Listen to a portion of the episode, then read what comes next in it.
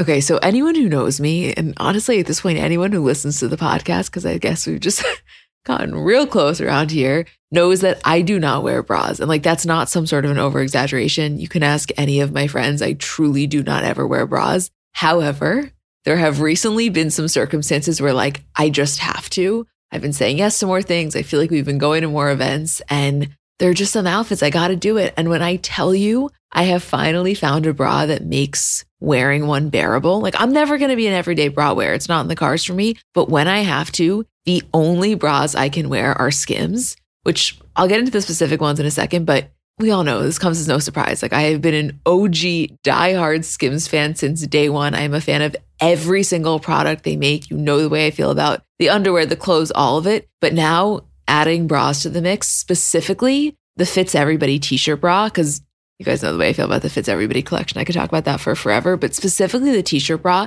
it's just so comfortable. I don't know, the straps don't dig into you. It's probably the only bra I've ever worn where when I get home, I'm not like dying to take it off, which I cannot express how massive of a feat that is for someone like me. It's just comfortable and it just does what it needs to do. And I am such a fan, which, like, no surprise. I love everything Skims makes, but here to confirm the bras are as good as you would think that they are. Shop Skims bras at skims.com, now available in 62 sizes, 30A through 46H. If you haven't yet, be sure to let them know we sent you. After you place your order, select podcast in the survey and select our show in the drop down menu that follows. Hi, guys. I'm Emma. And I'm Julie. And welcome back to another episode of our Kardashian bonus show. Hey, Jewel. I am. okay, you guys, the time has come where we are no longer on the Kardashians. We're back in our nostalgic era, which I'm not mad about necessarily, but God, was I hyper focused on how much I miss the Hulu show. I know. I miss it too. I really I felt that absence very very deeply. I actually felt like I was almost happier to have a spin-off than like a regular episode of a regular season throwback cuz it still felt like somewhat of a treat. Well, yes, for anybody who is unaware, we are on Kourtney and Kim Take New York season 1 episodes 4 and 5. And it doesn't even feel like you're watching Kardashians. It really feels like we are in some other universe here. You know, last week we were talking about how Kris, in that podcast that she did for Deadline, said that they aren't focused on the spinoffs right now, mainly because they aren't in different places anymore. And after we had that conversation, I was like thinking to myself, I was like, what's the word that I would use to describe the spinoffs? Camp. The spinoffs are camp. In the words of Karlie Kloss, the spinoffs are looking camp in the eye. Right in the goddamn eye. No, but it's so true. And that's why I said last week that I totally get them not doing spinoffs and I don't even want them to because there's no way they could recreate this. I mean, what we're experiencing in this episode, not only is it the beginning of Scott's Lord era, but it's also Kim hooking up with the bodyguard. I mean, we're doing shit that never in our wildest dreams would they even remotely attempt to do now mentally, how do you think you're going to handle Khloé and Lamar? Not good. I know that I'm in for it. I, just know that. What about you? Yeah, no, I mean, I already obviously know not good. That's why I asked. Okay, so part of this episode really centers on the fact that Kim is turning 30. And to put it kindly, she's going through it. I mean, she is really stressed out about the concept of not only aging, but also this is not where she expected to be at 30. I think she thought she was going to be married with two to three kids. And the fact that she's not even really in a relationship, it's really, you can see, taking a toll on her mentally. Birthdays are stressful. Birthdays are really, really stressful. And so, especially the big ones, like the landmark birthday numbers. So, to watch her go through that felt so relatable because I think birthdays are one of those things where you hit a certain number. And this is not for everybody. Some people, their birthday comes around, they don't even think about it. But what you were seeing here with Kim is no matter how much you have going on in your life, I think you hit a certain number and you're reminded of the things that you haven't done yet. I think that watching someone else experience that, at least for me, puts it a lot more in perspective because not to say I didn't have empathy or compassion for what she was going through. I do think that birthdays can be triggering for a whole host of reasons. But to me, I'm like, oh my God, don't be so ridiculous here. You're 30, you have your whole life ahead of you, which is interesting because that's going to be me in a few years. And I think that it was important to kind of put it in perspective of like, I see how ridiculous I feel that she's being, even though I get it, that there's no reason for me to then also go through that. I mean, I am not a birthday person at all. So I mm-hmm. so got what she was what she was saying and going through. It's funny because obviously they're in New York and they're going to Vegas for her birthday. And it wasn't even a question. It was kind of like the natural thing they were going to do. She was hosting a party. It's something they've been doing for years. Every time I see her there, I always think to myself, like, how did they get on this trend? Because this is not Kim. I understand it for Khloé. I understand it for Kourtney, for Rob, for Scott, but this has never been a thing that Kim enjoys. I feel like Vegas in general is the antithesis of what she considers to be a good time. Yet they were so in the routine of just going there for her birthday. I feel like Kim's entire world opened up once she realized that she could just have a dinner party. Right. She didn't have to do this. There was no longer this need to do it in order to stay relevant. And also, there were so many other avenues for her to make money. Right. It's like you don't need to do an appearance. You don't need to do a whole party. You definitely don't need to drink and go out and stay out all night. Like you can just have a really nice dinner and that really covers it. And I honestly, my guess is that Kim's entire view of birthdays changed once she realized she could just do that and be happy. It's very interesting, though, timeline wise, for a second, because this episode was filmed in 2010. Kim's 30th birthday was October 21st, 2010 she started dating Kris Humphries literally a month later, right? So November 2010. They got married August 2011. As we know, they filed for divorce just a few months later. North was born in June 2013. So, two years after her marriage to Kris, three years after her 30th birthday, roughly, was when North was born. Her and Kanye got married in May 2014. So, in the course of four years, she had a mental breakdown about turning 30. She then got into what she thought was the relationship of her dreams. She then got out of that relationship and then really embarked on what she would consider kind of the quote life of her dreams. And then to really bring it full circle, her 40th birthday 10 years later was October 2020. She files for divorce February of 2021, and technically she's declared legally single as of March of this year. So, in the course of 12 years, I mean, she really went through so many different phases of life, not only in terms of what she was actually experiencing, but also her reaction to those experiences. Because I think she would say that now her 40s are the best year. Oh, I mean, a million percent, she would say her 40s are. And, and when you break down, what Kim was able to do in between her 30th birthday and present day. I mean, it's crazy to think about. Like, it's really crazy, but especially for Kim, whose entire life goal when she was growing up was just to be famous. Like, when she was in her 20s, like, the goal was fame. And so at her 30th birthday, my guess of what was going through her head was like, it, it can't get more than this. Like, this is as famous as I can get. Like, you know what I mean? Like, when you're a reality star, the way that Kim was, I don't think she ever thought that her fame would get greater than it was 30 years old in Vegas. Her entire family's there. They all have this reality show. Like, that is peak. And so, for all of these other things to fall in line, that's one thing. But for Kim's goal of just fame to be on a continual rise and a whole other level, than it was at 30. That's what's crazy to think about, too. Well, I was actually thinking about that in the scene when they're walking into the nightclub. And you see, I mean, the place is lined. The entire casino is lined. They have full security, which of course now is the norm. I mean, they can't go anywhere without it being a, a giant mob, basically. But I don't think I fully realized that this was happening at the time. And then when I watched this episode, I was like, oh shit, they've been not this famous for this long, but they've been very famous for a very long time because no matter who you are, I mean, let's think Jennifer Aniston, for example, or someone like that, that is objectively one of the most famous people in the world.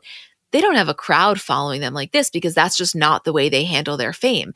Whereas the Kardashians, because they've done it this route from the beginning, these type of crowds have been following them for a while now. This isn't anything new necessarily.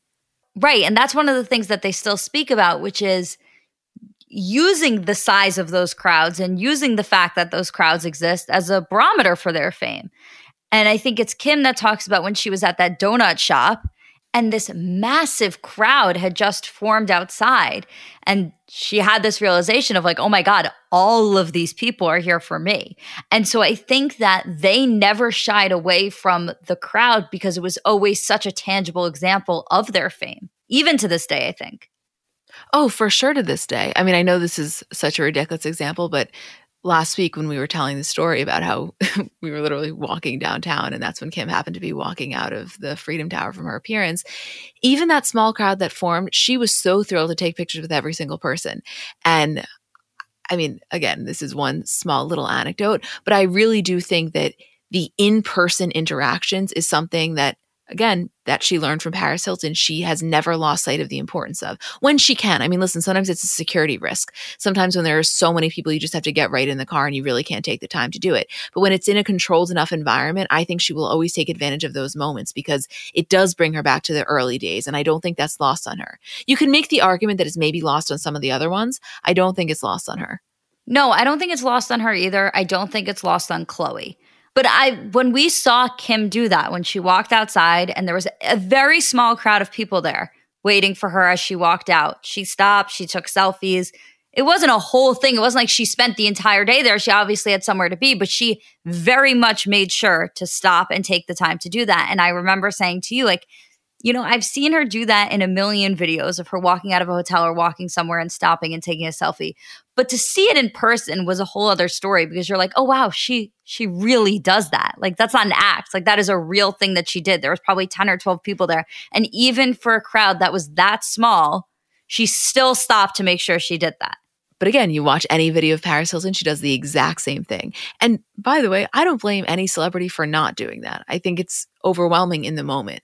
But I really just think the era of celebrity and fame that Kim was on the come up with, you know, those LA nightclubs and outside of Kitson, like there's always a part of me, and I would love to ask her this if she ever feels transported back to those times when she's out in a situation like this and someone asks for a selfie. Because in a, in a way, in a weird way, it almost is reminiscent on those times because one could make the argument almost that she's like progressed past the quote need to do that, or more than that, just follow me for a second, almost like progressed past the accessibility to do that. You know, like you don't think of someone this famous being able to be stopped for a selfie. Does that thought process make sense or not really? Right. And that's the thing. It's not like Kim needs to do this to prove some like PR move, like, oh, you know, like I have to look really good when I walk out. She doesn't have to do that. Most celebrities, I would say 98% of them, walk out of a building and do not stop for anybody and they just get into their car and go. That's the norm. It's not like Kim is some celebrity on the come up where she's like, wow, I need every fan I can get, or like, I really want to garner this reputation early in the game. Like, the reputation's kind of on lock. So it is, I mean, yeah, it's interesting to watch her continue to do this, but it clearly comes from a place of want, not need. Right. I do think it's a want, but also I think on some larger scale, it's like almost paying homage to her earlier days when this is what she thrived off of. I really feel to you, and I, again, want to talk to her about this so badly on a microphone. I really feel like there's a part of Kim that even though one could make the argument is so jaded and so this is really her world now and no part of it feels like exciting necessarily to her. I really do think there's always a part of her that is very in touch with this, you know, 20 something year old girl that just wanted this so badly. I don't think that spirit's ever left her. And I think that's the reason it's been able to sustain itself for that long. And I think she would 100% agree with that.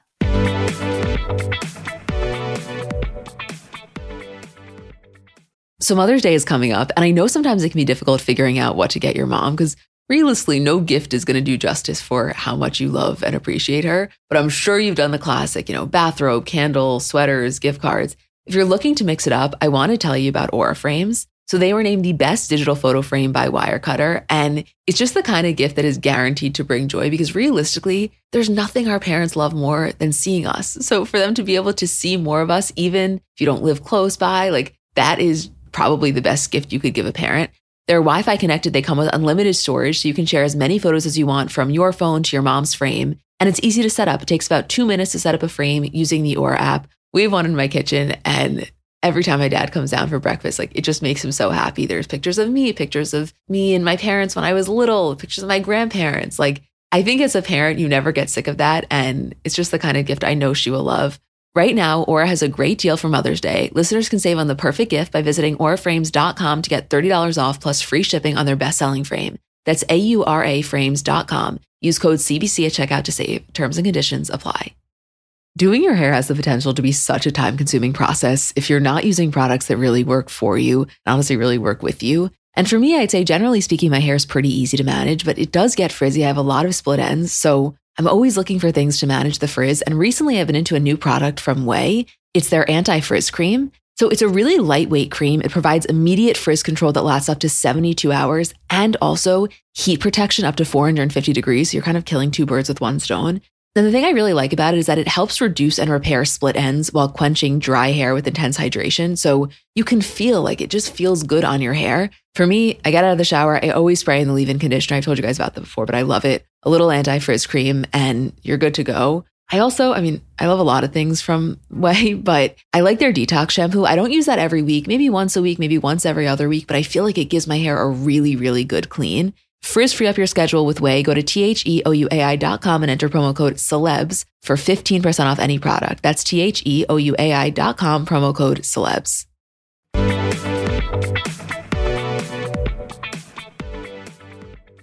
The second plot of this episode is really kind of centered around Scott because obviously we're coming off of his Vegas situation with the money in the waiter's mouth and all of that. And so he's agreed to Kourtney that he's going to stay sober for the moment. So initially, he comes with them to Vegas for Kim's birthday. They get off the plane. I mean, they're literally at the airport and he turns to Kourtney and he's like, you know what? I'm already sensing this is not a good idea. I'm feeling some anger. I'm feeling some desire to drink. I think for everyone's sake, I don't want to have a redo. Let me just go back. And he flies back to New York. And you see when they eventually get to the hotel and they tell Kris about it, everyone's reaction is one of just honestly pure pride and happiness that he had that self awareness. And I think I forgot how this episode went. Like, I obviously remembered it, but I didn't remember their reactions. And I was so glad and felt so relieved that Kris was so supportive of that because at this point in time, she wasn't a Scott fan necessarily. I know she'd started to get on board, but she still really wasn't a fan. So I totally could have seen a world in which she was like, wow, I can't believe he doesn't have it in him. I can't believe he can't even stick it out for this weekend. But she was like, no, how good that he knows his limitations and he removed himself from the situation.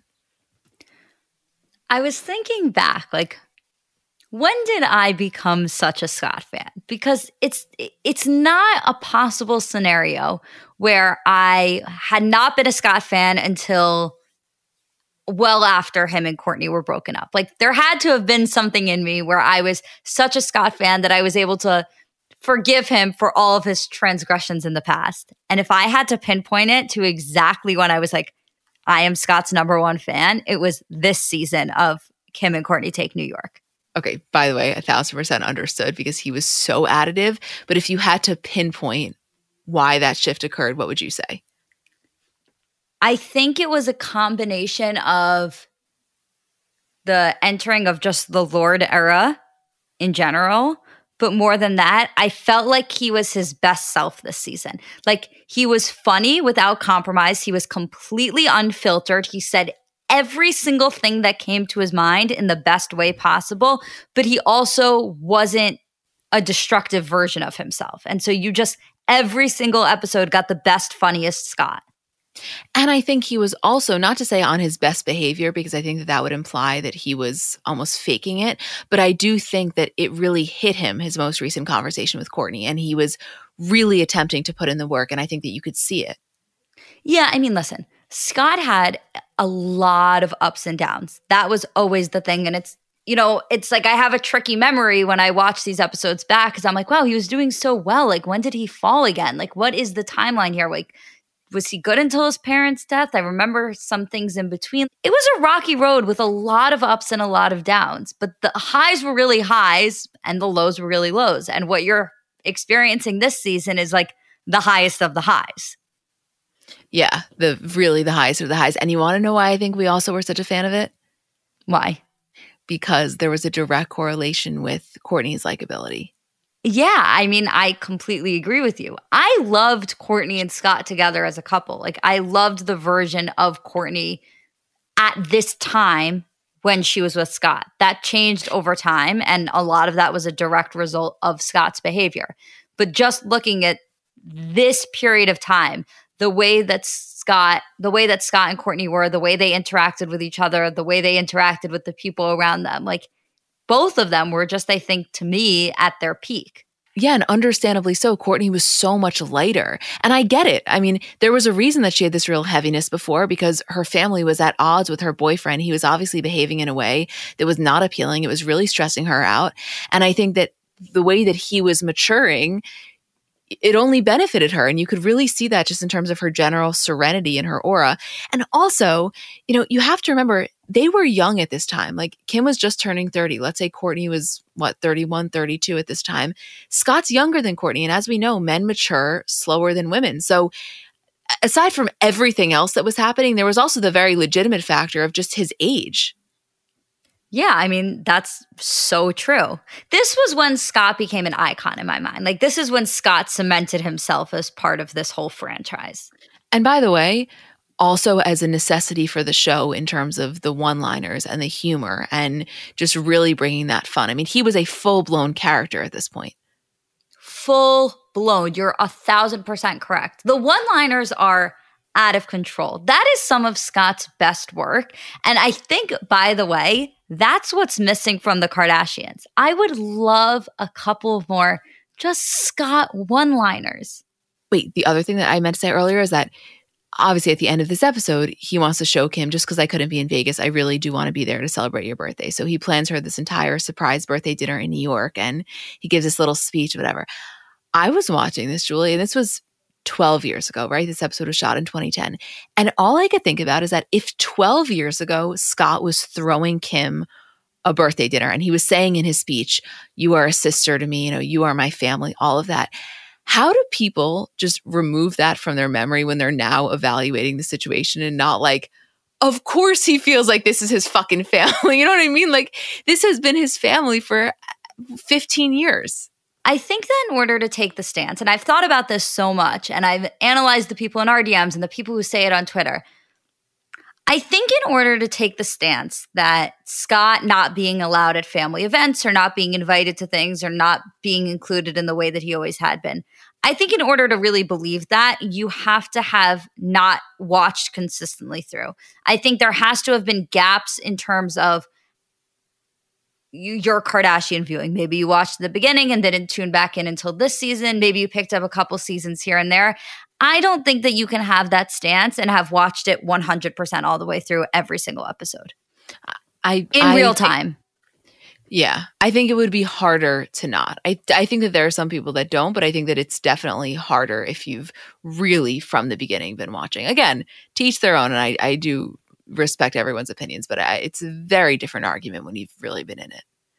And I also don't think that's rewriting history because part of having watched every episode in real time through the years is understanding the areas in which Scott has really fallen short. It's not about erasing those. Like it those happened. We are all in complete full acknowledgement of that fact. But I think in order to really understand the timeline and what Scott was allowed at and how long it had been since they had broken up and the dynamic in between that time, you had to have been watching.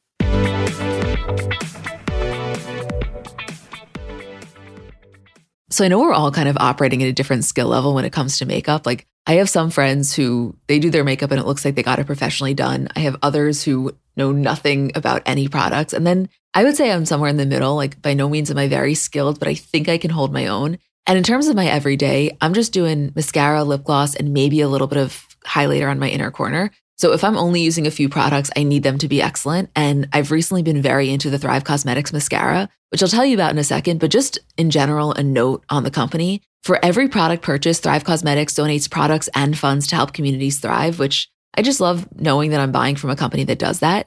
And in terms of their mascara, so it's the Liquid Lash Extensions mascara. You guys have seen that. It's the viral turquoise tube. I've saw it all over social media before I ever started using it. And it's a unique formula that creates tubes around each eyelash to lengthen them. It's also super easy to remove. So it slides right off with warm water. It doesn't leave smudges. And the ingredients are really nourishing. So they support longer, stronger, and healthier looking lashes over time. It really just gets the job done. Like you will see what I mean when you try it. Refresh your everyday look with Thrive Causemetics, luxury beauty that gives back. Right now, you can get an exclusive 10% off your first order at thrivecausemetics.com slash CBC. That's Thrive Causemetics, C-A-U-S-E-M-E-T-I-C-S dot com slash CBC for 10% off your first order. So I'm a big fan of transparency across all aspects of life. Like Generally speaking, there's pretty much nothing I wouldn't rather be told straight up. But specifically when I'm buying something or paying for a service, I just want to know what I'm getting myself into. And oftentimes there can be so much nonsense or so much yada yada. For example, sneaky terms hidden in the fine print of contracts, or bills that randomly go up without properly alerting you, or budget airlines with cheap fares but then exorbitant fees to make up for it elsewhere. And we just should not need to be dealing with this type of yada yada in our lives. And yes, you could read every single word of every single contract, and that's one way of avoiding it. Or you can go with a trusted brand like Metro by T Mobile that helps you to get ahead and not pull you back. That's right. You don't take yada yada from life, so don't take yada yada from your wireless provider. Metro by T Mobile has no contracts, no credit checks, no surprises, and nada yada yada, which honestly gives so much peace of mind. Like, you shouldn't have to compromise for an okay option with sacrifices when you really deserve that full transparency. Stop by one of over 6,000 Metro stores nationwide.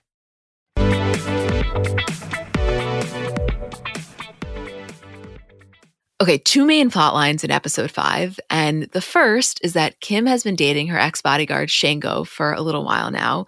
We were introduced to him a few episodes back. No need to really get into their full dynamic, but we find out in this episode that he got a job in Australia and he's leaving. So this is their final week together, and you can see that Kim is legitimately sad.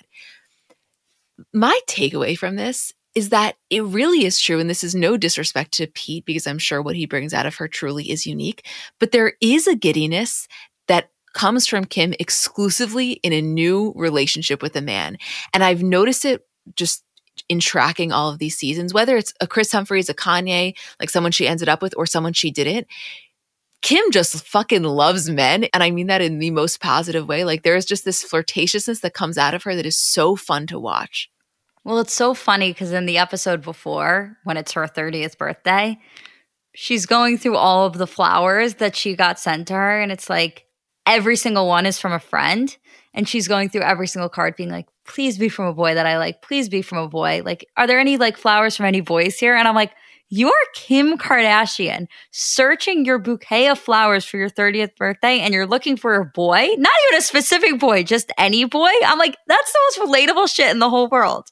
But that's what I'm saying. It, it really is true that Kim just loves being courted. She appreciates the art of it. And when you watch from the early seasons on, you understand why, when she's sitting on her private plane going to the Dominican Republic for her Sports Illustrated shoot, that she's so touched by Pete having dibs hand delivered. You know what I mean? Like, all all roads lead to where we are currently and all of the little things you understand from watching these seasons why they're such a big deal to her well, that's the whole thing with this point in time of the Kardashians is, and I don't mean the Kardashians, I mean the family, not the show, but th- all of these little things that she's saying, it all connects. Like it all connects to the now.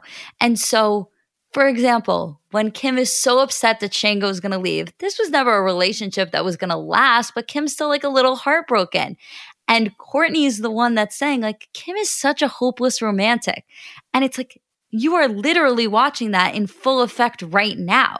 When Kim is talking about the little things that she wants out of a relationship or how she feels about the men in her life or like, you know, being a little bit boy obsessed, that's what you're watching now. And so all of those things connecting. I mean, and even the conversation that we always have about how at this point in time when Kim was 30, this is when it really hits her of like, I thought I would have kids by now. And that's what leads directly into the Kris Humphries of it all. And so that's one of my favorite parts about watching these early episodes is like the groundwork is all right there. It's all right in front of you. Well, just get a little bit specific, in current day, when she's talking about how she technically made the first move with Pete, she reached out to him and she says, you know, that's so unlike me. It's not something I would normally do.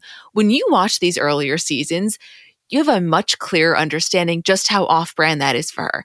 Like, at no point in her life was Kim the girl that would willingly text the guy first. And there is nothing wrong with texting the guy first, but she so deeply appreciates the art of being courted, which is why, like, when you're watching all of this, it does somehow lead you to the fact that, like, wow, she must have really felt something for Pete, even if it was purely a sexual desire, because that is not part of her typical playbook.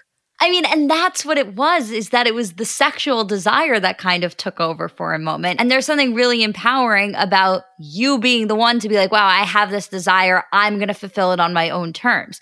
Like, I think there's that's, you know, that's a really interesting conversation, which is like, there is a difference between wanting to be courted because you want to be in a relationship and you want to date somebody versus like I want to have my own sexual power in terms of reaching out and like choosing that for myself.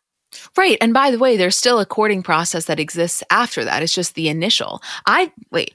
By the way, I so uh, relate and and understand the potential empowerment. I don't know if in that moment that's how she felt. I mean, in the moment she made it really clear. She was like I was literally just DTF. Like she had a one-track mind. But I'm sure that throughout the process it was a certain level of empowering for her.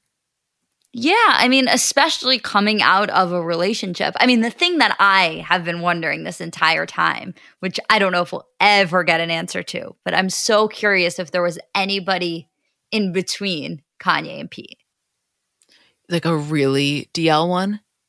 Yeah, like remember how we were talking about how Khloé is potentially dating this like venture capitalist guy? I forget what we said his job was that Kim kind of set her up with, and they met at like a dinner party or something. I forget what the whole scenario was, but I wonder if there was anybody like that for Kim.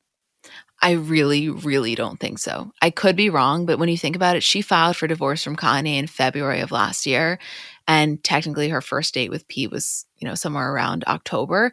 Not to say there is anything wrong if she did decide to go for someone in that period. I just don't foresee it. I really, really don't. I would actually put money on the fact that I think Pete was her first.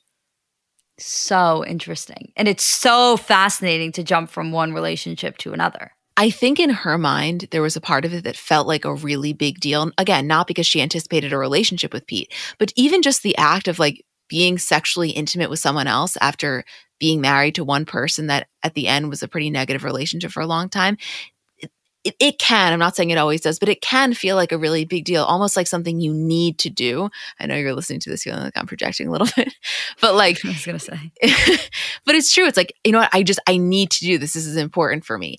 And I think that on some level, that definitely kind of existed for her, which is why she was like, fuck it. I am going to do this and I'm going to send this text and I'm going to make it happen. I think actually the ironic part of it is that they ended up dating. Oh, regardless of whether he's the first guy or not since Kanye, absolutely the irony is there that they started dating. I 100,000% believe her that he was just meant to be a palate cleanser. When she sent that text, never in her life did she think that's what was going to happen. Never in her life. I really, really believe that. And by the way, so does he. He's just as shocked as the rest of us. Right. Except he was also the one that said, I'm going to grow on you. Right. But I just don't think when he initially got that text that he could have envisioned that a few months later he was going to be walking the Met Gala red carpet with her. Even if he felt in his mind like this is meant to be, I, I still think no matter where your stance was, the progression of this is nothing short of remarkable. Speaking of the text, though, you know we didn't talk about? Her, I know we spoke about the fact that she said what the text was when she was on the Today Show the way that I feel about every ounce of information that we get from them is like, okay, and then what? Like, okay, you gave me the text, but like, what did he say back? Like, I'm still, I'm still missing something here. Like, I'm still going to need you to piece together more pieces than you've pieced together thus far. Well, what did I tell you, Julie? Kim Kardashian, professional edger. I mean, the woman has a fucking PhD in it. it it's all she does with us. I, we're not even, we're not necessarily blue balled because eventually we get it, but we are edged. I wonder if Pete gets that same treatment. He's talking about it. it's like, yeah, we've been doing this for years. Welcome on board, buddy.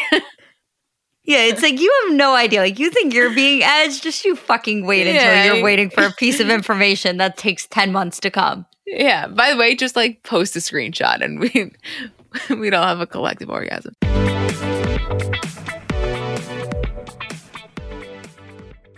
Apartments.com believes a dishwasher does more than just clean plates. It turns your whole place into a time machine by turning the time you would have spent washing dishes into extra time for you. That could mean more time to read, more time to knit, or more time to contemplate the vastness of time itself. With Apartments.com, finding somewhere to live with an elusive dishwashing slash time expanding device is easy. And listen, we all have our non negotiables in terms of what we really want when looking for an apartment. I know for me, natural light has always been really important. I just know myself and I am a happier person when I have that natural light throughout the day. And I also told myself that in my next place, I will definitely have a washer and dryer because you just can't beat that convenience. And I know it can be hard to find, but When you find it, I think it is so worth it. Apartments.com hosts the most rental listings with over 1 million available units. And with comprehensive search tools and instant alerts, you never have to worry about missing out on the perfect place. To find whatever you're searching for and more, visit apartments.com, the place to find a place. People have so many different reasons for wanting to learn a new language. Maybe you have an upcoming trip or just want to pick up a new hobby or a skill or just connect with a new culture. I know for me, when I was abroad in Barcelona in college, I'm not going to say that I was fluent in Spanish, but I definitely got to the point where I felt really confident conversing. And when I got home, my dad said to me, Emmy, if you don't use it, you're going to lose it. And he was so right. Like I entirely lost it. So Rosetta Stone's been really helpful for me. So if you are in that same boat or you want to learn a new language completely, want to brush up your skills, whatever it is, I want to tell you about Rosetta Stone because they're the most trusted language learning program available on desktop or as an app. And it really kind of immerses you in the language that you want to learn. So, first of all, they're the trusted expert for 30 years with millions of users and 25 languages offered. It's fast language acquisition. So, they immerse you in many ways. First of all, there's no English translation. So, you really learn to speak, listen, and think in that language, which in my experience, I know I'm getting it when I start to think in the language. It's an intuitive process. So, you pick up a language naturally, first with words, then phrases, then sentences, and it's designed for long term retention. Also, in terms of speech recognition, they have a built in true accent feature that gives you feedback on your pronunciation. And it's convenient. So, desktop and app options with audio companion and the ability to download lessons offline. And it's an amazing value. You're getting lifetime access to all 25 language courses Rosetta Stone has to offer for 50% off, which is a steal. Don't put off learning that language. There's no better time than right now to get started. For a very limited time, Comments by Celebs listeners can get Rosetta Stone's lifetime membership for 50% off. Visit rosettastone.com slash comments. That's 50% off unlimited access to 25 language courses for the rest of your life. Redeem your 50% off at rosettastone.com slash comments today.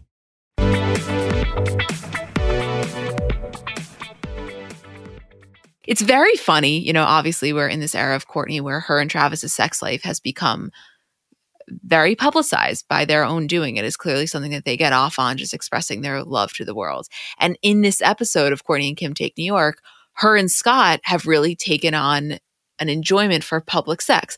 Obviously, if you watch the episode, it starts because Kim had heard them having sex. So they're like, okay, we got to escape out of the apartment and just do it anywhere we can get it in. And then that started into really getting this fetish for public sex. So much so that they're at Kim's glamour shoot and they're in the bathroom and this like random woman basically walks in on them fucking, which Kourtney's like, all right, we got to reel it in here. But it was interesting to see a slight little glimpse of something that we would then later find out is something that Kourtney is seemingly very into that was really interesting for me as well. And I, you know, in the early seasons of Kardashians, and this may have been something that came more from just being young and less about like sexual desires or sexual preferences in that way, but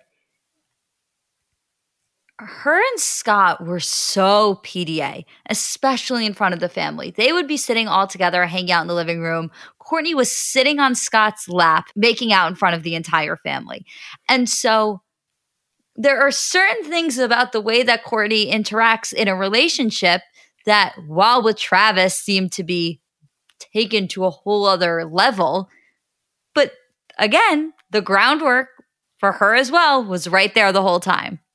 Well, I it's really an interesting point because as I'm watching these seasons back, the realization that I've kind of come to is that this is always something Kourtney's been into. She was very into it with Scott. However, once the emotional aspect of her relationship with Scott no longer became fun and actually became draining and she felt less emotionally safe, naturally she had less of a desire to ha- may, have any of these sexual aspects be more publicized. You know what I mean? Like there's clearly a direct correlation between the two things for her, which I totally understand.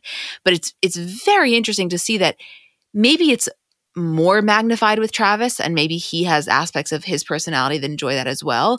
But my understanding from watching this is like on some level, Kourtney always liked this shit. And once she felt the heightened sense of emotional safety and comfort and also sexual chemistry with the person, it was a natural recipe for this to happen. Again, Travis is probably an extreme case because it's like so intense. But if all the makings were there, she was probably doing this on some level with anyone. No, but you're so right in the sense of like this was probably a sexual desire that she has had for a while and this was something that she was always somewhat into but it really takes feeling very very safe with someone to to follow through on the progress of that and like feel like it's okay and really like be in tune to what you want and what like you know what I mean? And that was something that she clearly felt safe enough with Travis to be able to do. And so it is very interesting watching the difference between Scott and Travis in situations where they're so comparable because it's not typical that certain situations that Kourtney was in with Travis would be certain situations that she used to be in with Scott because I it, they their relationships are so inherently different. Scott and Travis are so different as people and so to find those little links where you can find them and see the way that Kourtney does have for similarities that carry over between the two of them. It's honestly reassuring.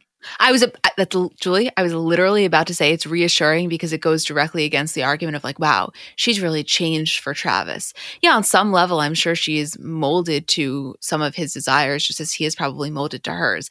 But it's comforting to see that it's always been inside of her. I know we're going like really deep, but I had that exact same thought when I was watching this. Yeah, it's like to know that it wasn't th- that it didn't just come out of nowhere. Like it, right. it, there's no part of me when I watch this where I'm like looking at Kourtney and Travis now where I'm like, "Oh wow, like she where did this come from?" Like I can see where it came from. It came right, from her own accord. I see it clear as day. By the way, the cherry on top of this whole episode is that at Kim's glamour shoot, Kanye comes. Just like as a friend or potentially as a creative eye. And she thanks him. And then the next scene, she's going on her date with Shengo. And these are the exact situations and circumstances that he is referencing when he talks about it in interviews. And he's like, Yeah, I just had to wait while she dated these other guys. You know, I just had to let her do her thing. Like, I'm sure he's at this shoot with her thinking, This is the woman that I'm going to marry. Like, I got to let her, you know, sow her wild oats, but I know she'll be back that's one of the hardest things about letting go of Kim and Kanye, which, by the way, I have no issue doing now. Like, I'm full, fully past. No part of me wants them to ever get back together. Like, never. But in terms of viewing their relationship as a whole, the the love that Kanye had for her before they were ever a thing is something that just can't be forgotten. And it really no. makes the whole thing harder when you look at why I'm sure that Kim was able to work hard at this relationship in a time where she maybe like she said when she was sitting with Khloé in bed, where she maybe should have walked away earlier, or maybe thought to herself that she should have walked away earlier. Like, I am sure that whole idea of he waited his whole life for me, like he waited all of these years for me to come around to him, probably stuck with her for a really long time. Oh, I'm sure it definitely did. And on a more like lighthearted note, I was thinking about it from the perspective of the glamour team. Like, here's Kim Kardashian doing your cover, and Kanye West just shows up like as a plus one just because he wants to watch. You know what I mean? Like, their relationship really was a unique dynamic. You forget it's Kanye West. At the time, he was significantly more famous than Kim, significantly more famous. Like, that was in his golden era. And he was just coming to her shoot on like an off day because he made the time. That's crazy when you think about it. I don't know about you, but I had absolutely zero recollection of him being at this. No, once I saw it, I remembered. I had none. And you know what? I kept trying to think, like, what did I think at the time watching this? Like, what did I think at the time? He was just at Dash a couple of episodes ago. Now he's at her glamour shoot. Like, did I know watching this that Kanye was in love with her, that something was going to happen? Like, I can't remember what it was like when they got together. If it was such like a, oh, duh, obviously they finally made it work thing, or if it was like, oh, wow, I knew they were kind of friendly, but I didn't see this coming. I think that for me at the time, I was more just hyper aware of how well connected she was because I think to me, Kanye West was like the epitome of you know, an A list celebrity. And for him to always appear so casually to me made me have a better understanding of where I felt she was at in terms of her fame. But I wasn't looking at it from a romantic lens, I don't think, at least at this time. Do you remember what you thought when they first got together? No, I think I thought it was really a power couple. I wish I could go back to that time. I really, really do. Because naturally, you know, our, our views of the whole situation have become so altered by the most recent occurrences. You know what I just thought that is so fun? Mm. We will always have on record from like this point forward, like what we thought of certain things at the time. Like when your kids are like to you one day, like, what'd you think of Kevin P? It's like you can literally be like, oh, listen. That's crazy. I don't, I don't know how I feel about that. Like that's, that's wild. That is a wild. That's a wild thing to think about. Well, I not to get all like mushy, but to be honest with you, I think it's one of the coolest things about our friendship that in so many ways, like you know, throughout doing this, obviously all these years, like our friendship has obviously evolved. We've become so so so close, and to have like our dynamic recorded is crazy to think about. People, nobody has that. That's crazy. It is. Like it really is. You know what I mean? I mean, I don't think, I mean, I think people do realize, but Julie and I aren't like friends. We're not just like business partners, co hosts. We're literally like, it doesn't get closer. We are in a group chat with every one of my family members. She's like at my house when I'm not even here. Like I, you, I can't express the level of closeness, and it literally could be documented through audio. It's just crazy. Wow, that's crazy. I know, I know there's nothing more on brand than me looking at this and be like, wow, like we have such a record of what we thought when Kim and Pete first got together. And you're like, we have a record of our friendship. that is, yeah, that's it. Two types of people, you know? yeah, but I agree with you. It is crazy. I'm very, very happy to have that. Wow. Me too. Also, I forgot what this is like because like during the Kardashians recaps, I feel like a lot more people listen because obviously it was so timely. Whereas like this, if you're here now, if you're a minute 48 or whatever it is of Kourtney and Kim take New York season one, like you're an OG. So I feel entirely safe. Like, you know, people don't even know about these conversations because some people don't like a lot of people don't even listen to the end of these episodes. Honestly, I can't believe that anybody knows about these conversations. No, I don't blame the people that don't. Out of our three episodes a week when we're doing these throwbacks, this is like, all right, you're really here for a reason. But I'm just saying, it's kind of fun. I feel like it's a safe space. I fucking love it so much. Me too. Okay, we love you guys so much. Isabel and I will see you, I think, on Friday for Bravo. Yes, because Southern Charm comes out Thursday night. So on Friday for Bravo. And thank you for listening. We love you.